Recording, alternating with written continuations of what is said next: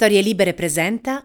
Buongiorno e ben trovati in questo nuovo appuntamento di Quarto Potere, la rassegna stampa di Storie Libere, lunedì 29 agosto 2022. Come sempre in voce Massimiliano Coccia come sempre andremo a scoprire cosa ci riservano i quotidiani che troverete questa mattina in edicola aperture dei quotidiani relative ovviamente alla campagna elettorale in corso, il Corriere della Sera, i partiti, tregua sul gas. Nella giornata di ieri eh, c'è stata diciamo eh, parziale risoluzione della problematica rispetto al price cap del gas disponibili Fratelli d'Italia e Forza Italia, eletta eh, fiducia in Draghi, il Movimento 5 Stelle, siamo in ritardo, i partiti appunto lanciano la tregua, Salvini serve un armistizio, Calenda vediamoci il piano del governo per imprese e cittadini e ancora la Repubblica Gas c'è un tesoro negato.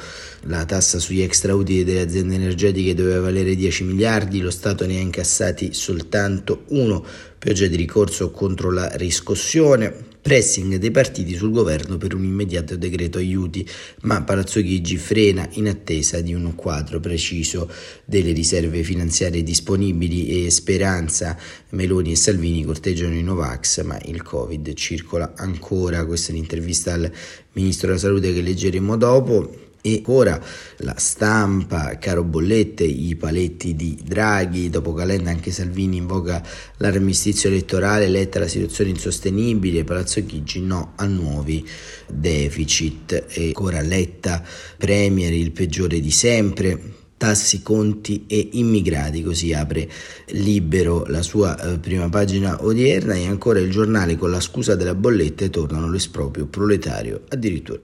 Comunisti ambientalisti, Landini shock, ridistribuire il 100% degli extra profitti di banche ed aziende farmaceutiche, i partiti invocano Draghi che li gela Berlusconi, io ho creato ricchezza, da altri leader solo parole e il fatto quotidiano è la solita destra e rivuole l'impunità parlamentare. L'ideona di Nordio, ministro della giustizia, in pectore e ancora nel taglio alto così la Philip Morris nasconde ai clienti la nicotina delle ICOS e eh, sopra ancora nell'altro taglio il conflitto mondiale, la cultura dello spettacolo, artisti per Zelensky quando a far la guerra vanno pittori e poeti. E la verità è incredibile ora Haifa e Is litigano persino sui morti. E il tempo invasione democratica gli sbarchi non si fermano 2000 nelle ultime 24 ore ma il PD dice che va tutto bene, Lampedusa esplode e l'Unione Europea di ridistribuire i migranti tra i paesi non ne vuole sapere. Sono dieci volte più rispetto allo scorso anno. Meloni, blocco navale, subito.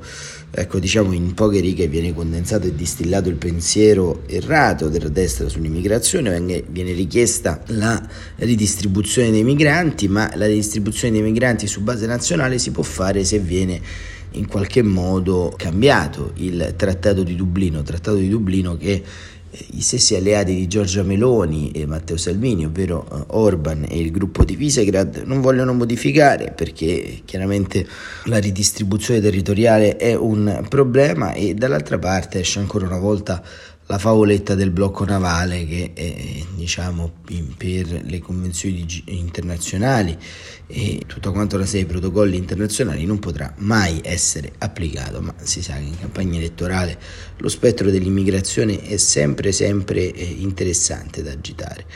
Il messaggero bollette e spinta sui sostegni e poi al centro il messaggio eh, di Francesco L'Aquila Iemo Nanzi. Andiamo avanti, ieri Papa Francesco è stato all'Aquila ed ha aperto la porta del Giubileo Celestiniano una tappa importante per il Santo Padre e la vedremo e domani letta in prima pagina il dramma degli elettori di sinistra, è come se di colpo si fossero liberati tutti di un antico retaggio comunista, la disciplina, la prima vittima è Enrico Letta, l'appello al voto utile non basta più.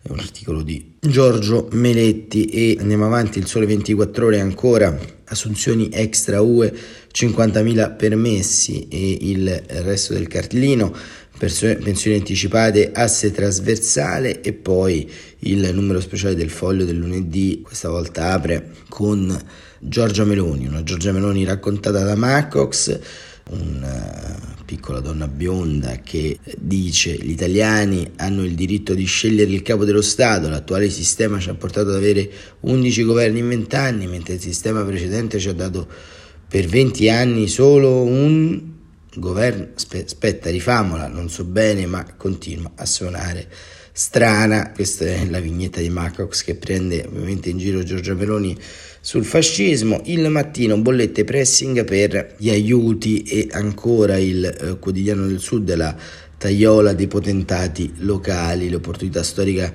che il Sud non può sprecare per lo sviluppo sbilanciato da fare e questo è eh, diciamo un tema che il giornale del mezzogiorno pone, anche in virtù delle polemiche dei giorni precedenti intorno a Matteo Salvini che aveva chiesto in caso di vittoria una del centrodestra, un ridimensionamento del 40% dei fondi previsti nel PNRR appannaggio del eh, mezzogiorno.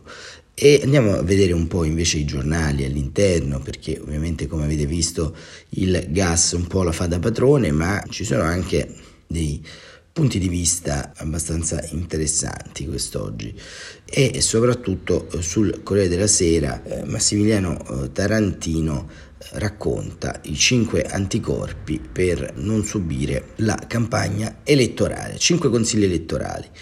Tarantino scrive la campagna elettorale è il tempo del bicchiere mezzo pieno, anzi della ridda di soluzioni semplificate perché il proprio bicchiere sembri mezzo pieno, e quello dell'avversario perennemente mezzo vuoto. La politica si riduce all'osso, tema, soluzione sorriso, pillole di consolazione per elettori arrabbiati, spunti frammentati costruiti per catturare l'attenzione, far innamorare ed incantare, con due conseguenze, il voto poco consapevole dei più affezionati e l'aumento a dismisura del partito dell'astensione. Ma non è una strada ineluttabile, possiamo vivere la campagna elettorale dotandoci di qualche anticorpo che non ci faccia partecipare per sordimento ma per convincimento. Ne propongo cinque. Aggiunge un punto. Ad un'affermazione perentoria declamata con incrollabile convinzione dal politico di turno, anche e soprattutto quello che ci appassiona di più, proviamo ad inserire alla fine un punto di domanda. L'esercizio del dubbio non toglie credibilità, ma anzi consente di trovare proprie risposte a tematiche generiche e generalizzate, dando a quel percorso di conoscenza una gratificazione insperata. La politica è fatica Copia dagli altri. I partiti propongono soluzioni un po' su tutto, ma eh, rarissimamente si tratta di idee originali che non hanno delle esperienze analoghe in altri paesi. Tutti gli schieramenti appartengono a famiglie europee che si muovono su binari simili, se non identici. Confrontare le soluzioni italiane con quelle già sperimentate dai cugini spagnoli, francesi o tedeschi consente di uscire dal nostro ombelico e di togliere la componente di propaganda andando al cuore dell'applicabilità delle varie riforme. La politica è realtà. Tieni il tempo, scrive Tarantino, la politica tende a rincorrere una fiducia incondizionata e a ridurre eh, l'elettore nell'accettazione fideistica. Non bisogna credere, serve informarsi ed internet, la tv, i giornali non bastano. Servono strumenti di approfondimento lenti, come solo i libri sanno essere. Un giro libreria per un paio di acquisti mirati consente di dedicare il tempo giusto al confronto e all'approfondimento. La politica è cultura.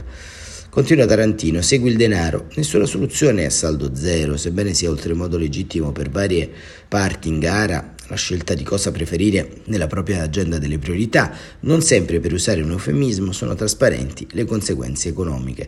Vanno ricercate, se non ci sono vanno pretese, con domande accurate e risposte puntuali. Quanto ci costa? La politica è denaro. E l'ultimo punto Tarantino lo dedica al guardare lungo, siamo diventati degli elettori poco esigenti, ci siamo abituati al fiato corto, richiediamo soluzioni Ikea facili da montare per assemblare un bisogno impellente. Poi si vedrà, ci penserà qualcun altro, invece quel qualcun altro siamo noi. Diamo fiducia alle proposte che ci fanno vedere un modello di società complessiva nella quale ci riconosciamo, non assecondiamo il beneficio individuale che erode e trascura la prospettiva della comunità. La politica è generosità questi cinque postulati scritti da Massimiliano Tarantino, che è il direttore della Fondazione Gian Giacomo Feltrinelli, ci riporta soprattutto al grande problema tra i problemi, ovvero la partecipazione alla vita politica e culturale del, dei nostri concittadini, del nostro paese, ma eh, soprattutto la cosiddetta astensione sistemica che come abbiamo raccontato più volte è forse la vera protagonista ancora ignorata del dibattito pubblico e sul Sole 24 ore c'è eh, diciamo un tema ancora molto importante che viene eluso dalla politica, ovvero i fuorisede. E I fuorisede rischiano questa volta di non votare. E molti residenti all'estero possono votare per posta, i 4,9 milioni di studenti e lavoratori si trovano in altra città devono tornare dove risiedono. E il titolo di questo articolo di Eugenio Bruno è Rischio astensionismo con il 10,5% di fuorisede, quota più alta al sud. Marco, laureato in ingegneria elettronica al Politecnico di Milano, segue un dottorato di ricerca in computer scienze all'ET di Zurigo, la laurea in economia aziendale nella sua Palermo e da qualche mese Junior Sale Account in una media impresa della capitale. Il primo, il prossimo 25 settembre, potrà evitare di sobbraccarsi un viaggio di 280 km e votare per corrispondenza, come tutti i nostri connazionali residenti all'estero. La seconda, invece, se vorrà esercitare il suo diritto costituzionale, dovrà percorrere 925 per tornare nella città natale, potendo al massimo di utilizzare lo sconto sul biglietto del treno, nave o aereo. Sebbene i nomi degli identikit appena tratteggiati siano di fantasia, la differenza di trattamento è reale ed è anche di più diffusa di quanto si pensi, visto che riguarda 4,9 milioni di persone, il 10,5 dell'intero corpo elettorale, secondo le ultime stime della commissione di esperti nominata dal ministro dei rapporti con il Parlamento Federico D'Inca, che ha elaborato una proposta di riforma per consentire a tutti coloro che studiano o lavorano in una provincia diversa da quella di residenza di esprimere il loro voto senza dover per forza forza tornare a casa. Poi però è subentrata la crisi di governo e il progetto di Election Pass si è arenato nuovamente. Ma il tema non è nuovo, era emerso già all'indomani della caduta del governo Draghi, ma è tornato d'attualità venerdì scorso. I microfoni di Radio 24 su la leader di Più Europa Emma Bonino si è detta preoccupata per l'astensionismo e mi pongo il problema aggiunto di 5 milioni di fuorisede, tanti giovani ma anche tanti lavoratori che non potranno votare. A quantificare la platea ci ha pensato il libro bianco di 284 pagine per la partecipazione ai cittadini, come ridurre l'astensionismo e agevolare il voto messo a punto nel maggio scorso dalla commissione voluta da Dinca.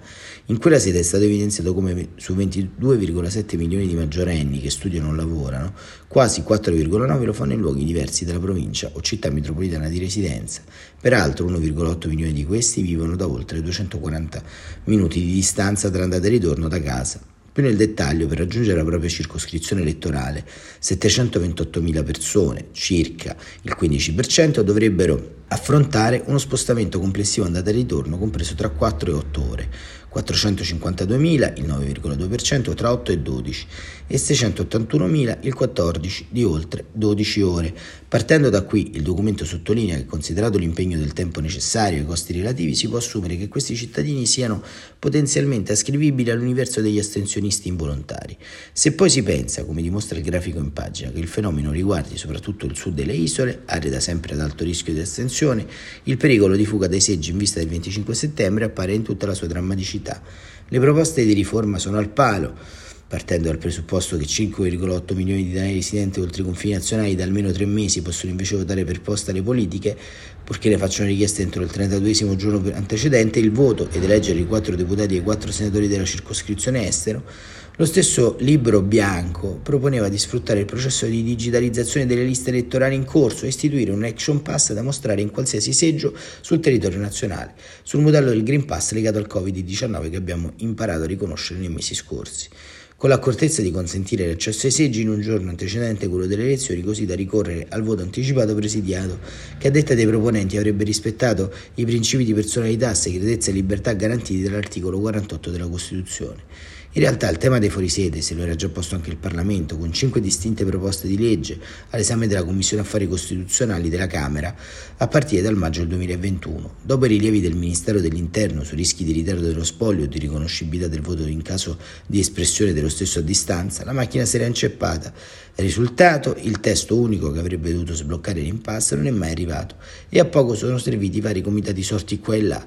Con la caduta del governo, al massimo se ne parlerà durante la prossima legislatura. E questo è un tema, forse il tema di questa campagna elettorale ed è anche un appello che rivolgiamo un po' alle forze politiche in campo di far votare i fuorisede nella loro, diciamo, nella loro città di domicilio, di lavoro, perché ovviamente per abbassare questa forbice di astensione, ma soprattutto di permettere a tante e tanti di riuscire ad esprimere il loro diciamo, voto e quindi la propria consapevolezza anche in virtù della peculiarità eh, che vivono e che eh, affrontano ogni giorno, è necessario un provvedimento d'urgenza del Consiglio dei Ministri.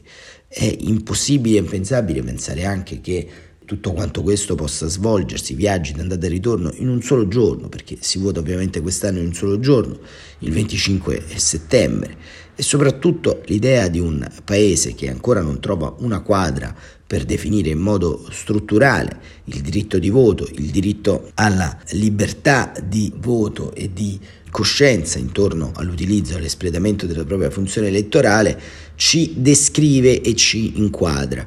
Una politica che fa molte proposte, non è riuscita nell'arco di questi dieci anni, da quando poi il fenomeno ovviamente ha assunto una dimensione demografica importante, arrivando ovviamente a toccare eh, cifre altissime come 5 milioni, a trovare una soluzione, una soluzione pratica.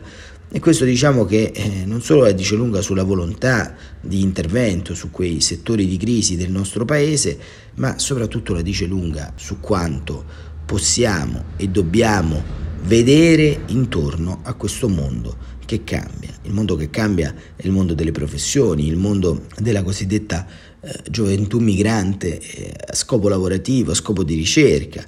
Ed ecco, pensate che eh, questa classe politica non è riuscita a fare nulla eh, se non a, a fare cinque proposte di legge che si sono arenate in commissione.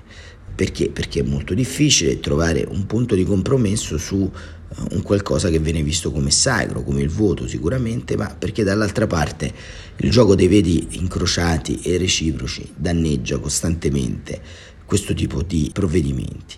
Se non si riesce a fare un provvedimento per far votare i ragazzi, le ragazze, eh, le donne e gli uomini che votano e, e, e vivono in altri contesti, e come si potranno poi eh, prendere delle misure coraggiose eh, sulle politiche eh, giovanili, su quei pezzi della vita pubblica che li riguardano? È un grande mistero che cercheremo di vedere e eh, affrontare nel corso di queste settimane, con la speranza che non solo qualcuno ci ascolti, ma che queste centinaia di migliaia di chilometri per votare siano a breve un piccolo ricordo di una professione politica che non esiste più.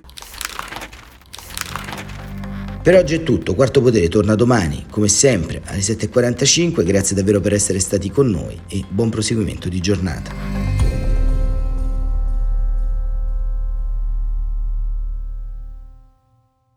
Una produzione storielibere.fm di Gianandrea Cerone e Rossana De Michele. Coordinamento editoriale Guido Guenci.